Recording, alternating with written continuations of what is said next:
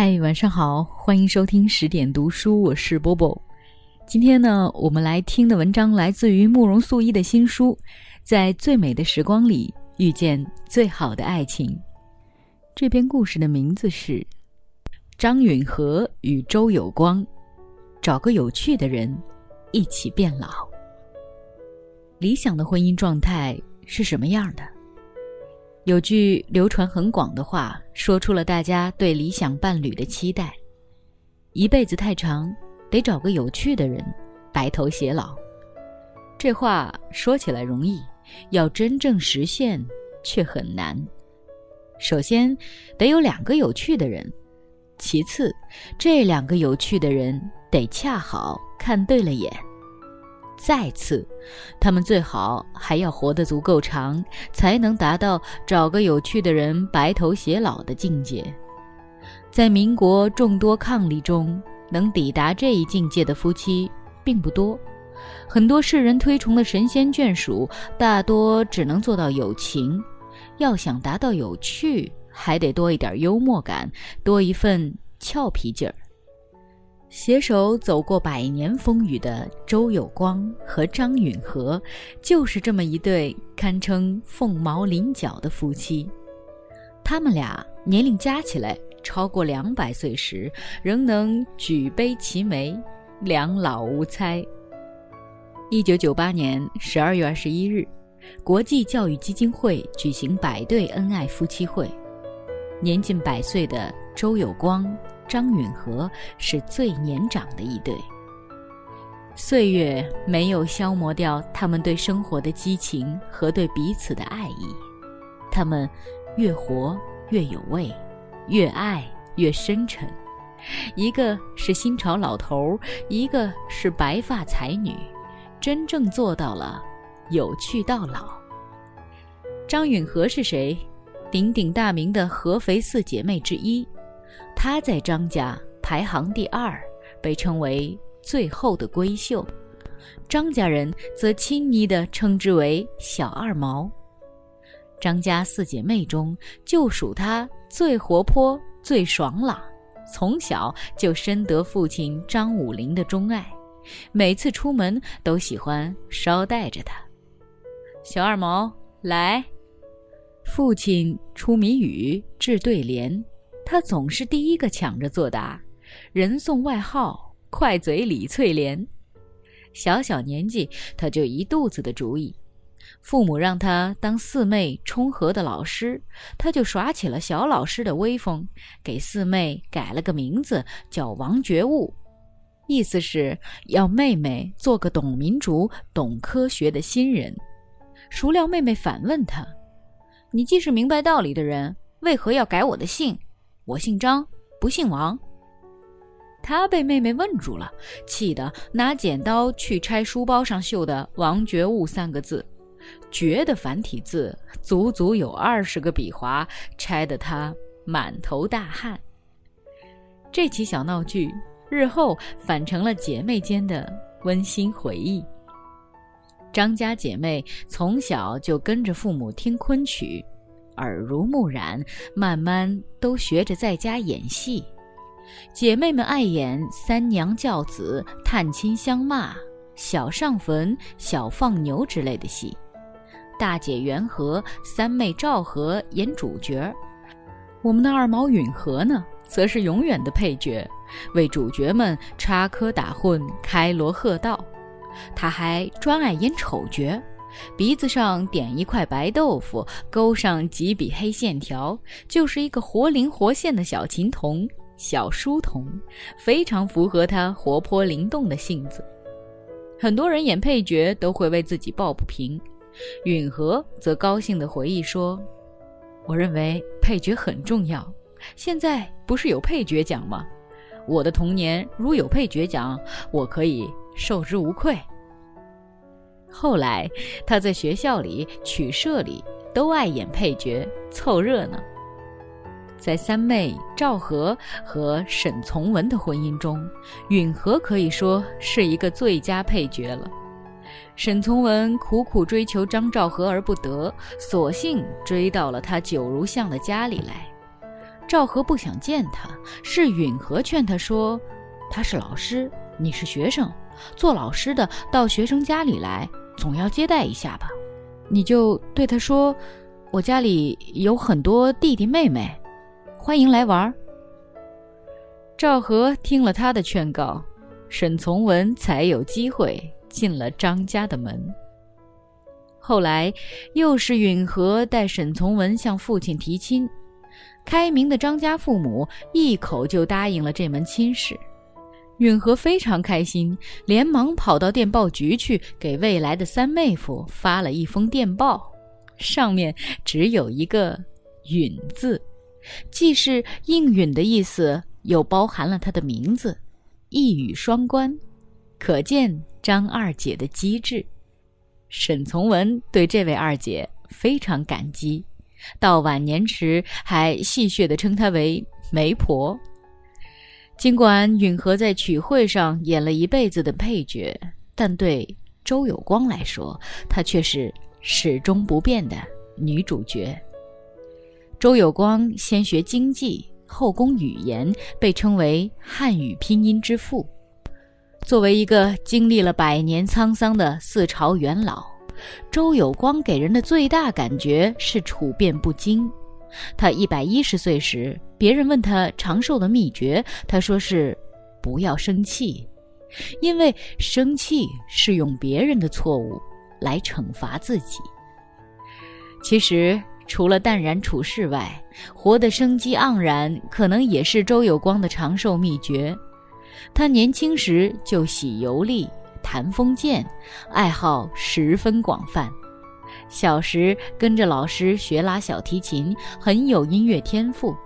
老师让他每天练四个小时，他却说学琴只是为了好玩，并不是为了成为演奏名家。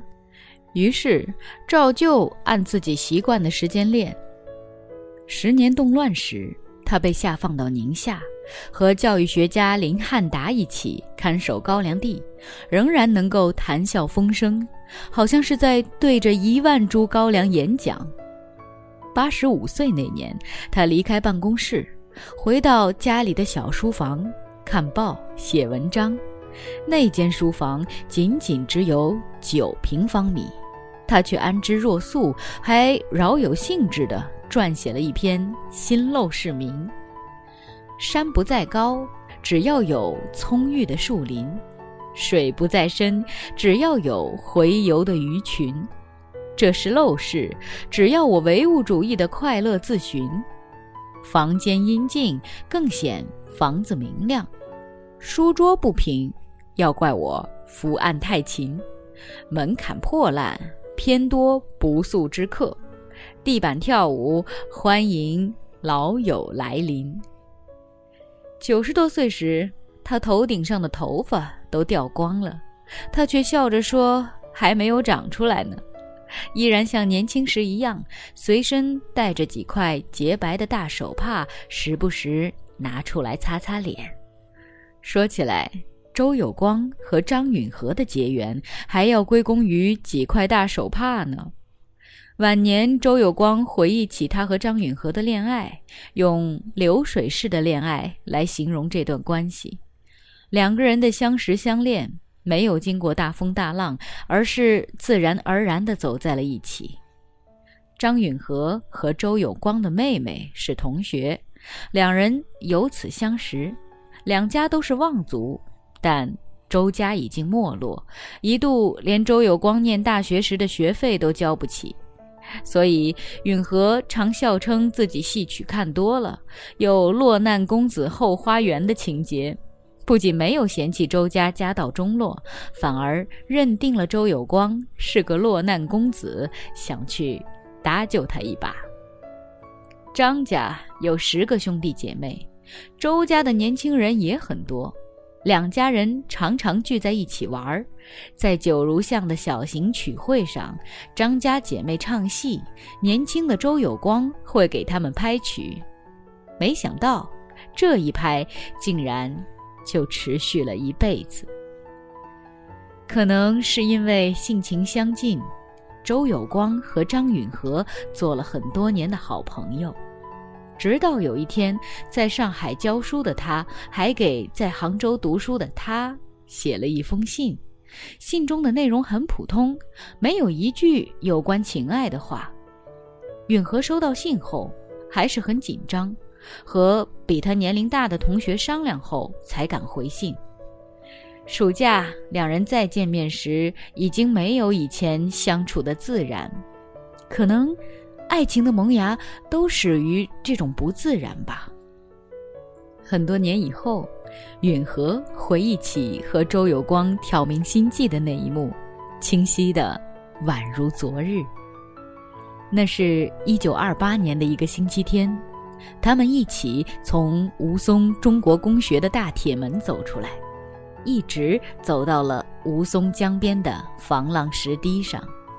两人没有手挽手，而是保持着一尺左右的距离，在温柔的防浪石堤上，他掏出一块洁白的大手帕，细心地垫在石头上，让他坐了下来。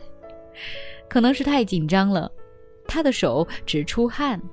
周有光又取出一块小手帕，捏在两只手之间。他心想：“呃，手帕真多。”隔着一块手帕。他紧紧地握住了他的手。回想起这一刻，暮年的他动情地写道：“一切都化为乌有，只有两颗心在颤动着。”从那以后，他和他无论欢乐幸福还是风云突变，都没有松开过彼此的手。他们恋爱期间。发生了两段很有意思的小插曲。一个周末，周有光和张允和相约在灵隐寺见面。那时候的寺庙常常成为书生小姐谈恋爱的地方，《西厢记》的故事就发生在寺庙。两人肩并着肩一起上山，始终不敢手挽着手。一个老和尚一直尾随在他们身后。他们走，他也走；他们停，他也停。这对情侣心想：这个和尚也太不识相了。于是索性坐在树下休息。岂料老和尚也坐了下来，还问周有光：“这个外国人来了几年了？” 原来允和鼻子很高，轮廓分明，所以被老和尚误认为是个外国人，这才好奇的一路跟着来瞧瞧。周有光不动声色，笑着回答：“嗯，来了三年了。”老和尚说：“难怪中国话讲的这么好。”热恋中的人难免要安排各种娱乐节目。有一次，喜欢西洋音乐的周有光特意请还在念书的张允和去听音乐会，地点是在法租界的法国花园，一个人一把躺椅，躺着听，很贵，得两个银元一张票。当天演奏的是贝多芬的交响曲。没想到，在雄浑激越的音乐声中，张允和听着听着。居然睡着了。这位张二小姐打小喜欢的就是昆曲之类的中国古典音乐，对西洋音乐实在是欣赏不了。周围的人难免投来诧异的眼光，周有光心里也有点打鼓，但还是淡定的听完了音乐会。期间任允和在躺椅上酣睡，并没有叫醒他。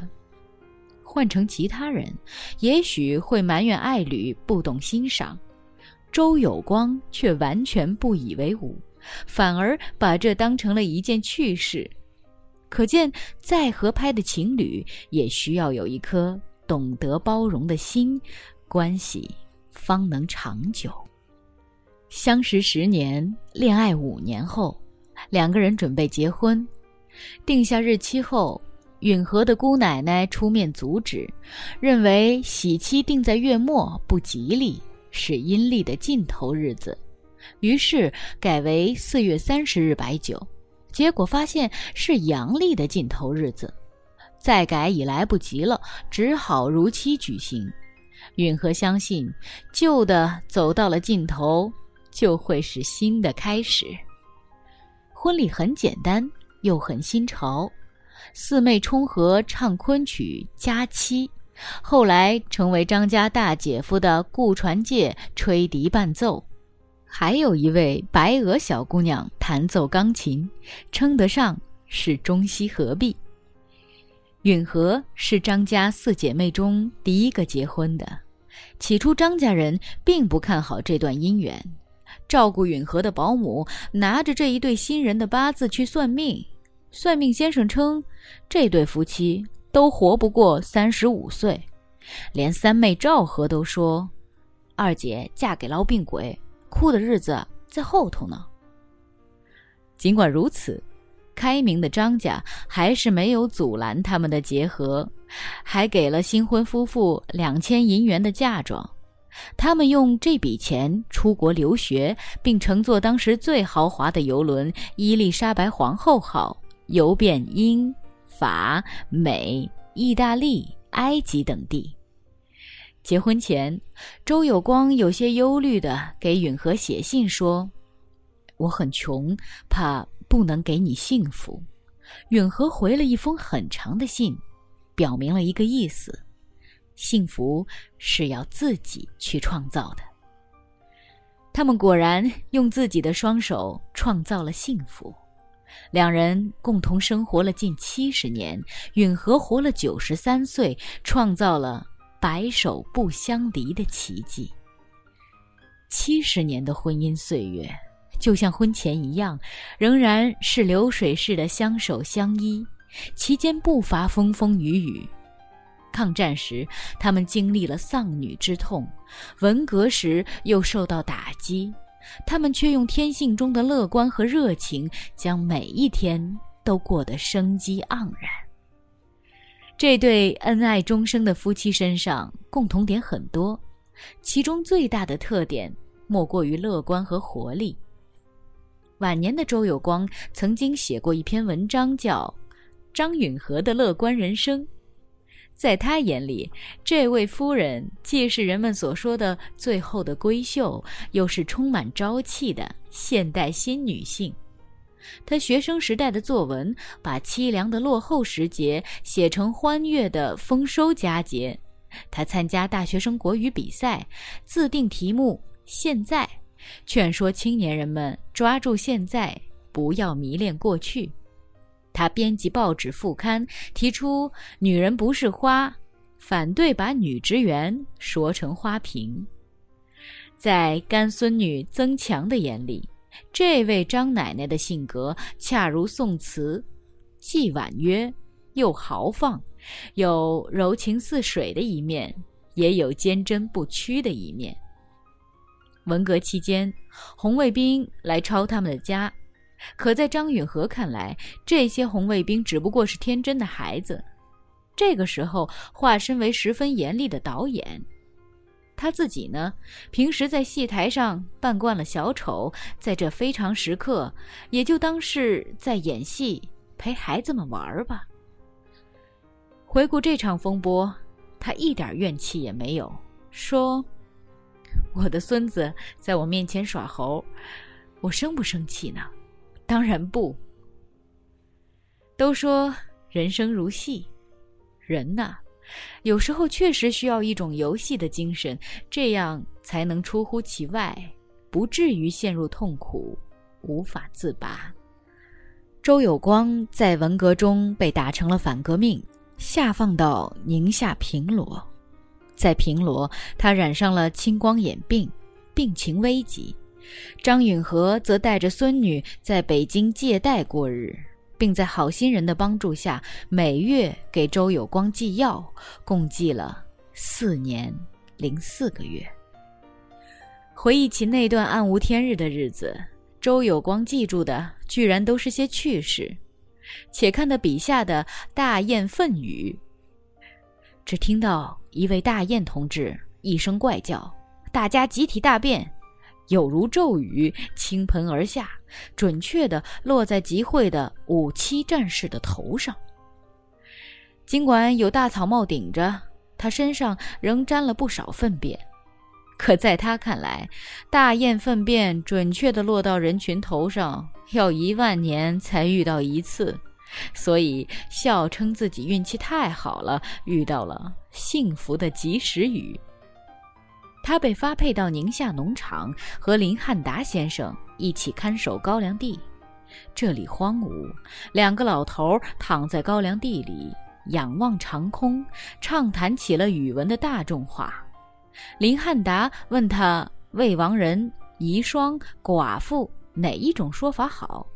周有光开玩笑的回答说：“大人物的寡妇叫遗孀，小人物的遗孀叫寡妇。”就是凭着这种他们夫妇所说的阿 Q 精神，他们总算熬过了劫难。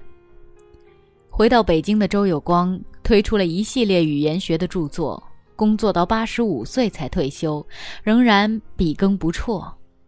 有记者问他：“您一生百岁，有点什么经验可以留给后人？”他回答说：“如果说有，那就是坚持终身自我教育。”百岁自学。